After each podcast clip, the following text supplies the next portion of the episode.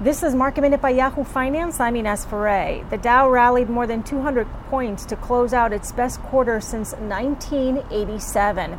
The S&P 500 had its best quarter since 1998 and the Nasdaq had its best quarter since 2001. This is despite some restrictions of travel in some states because of coronavirus cases spikes. We've seen spikes in California in Florida, in Arizona. Meanwhile, the European Union has banned U.S. travelers because of coronavirus. The European Union is reopening its borders this week. Facebook gained more than 2%, Microsoft gained more than 2%, and Amazon also gained more than 2%. Boeing today ended the session down more than 5%.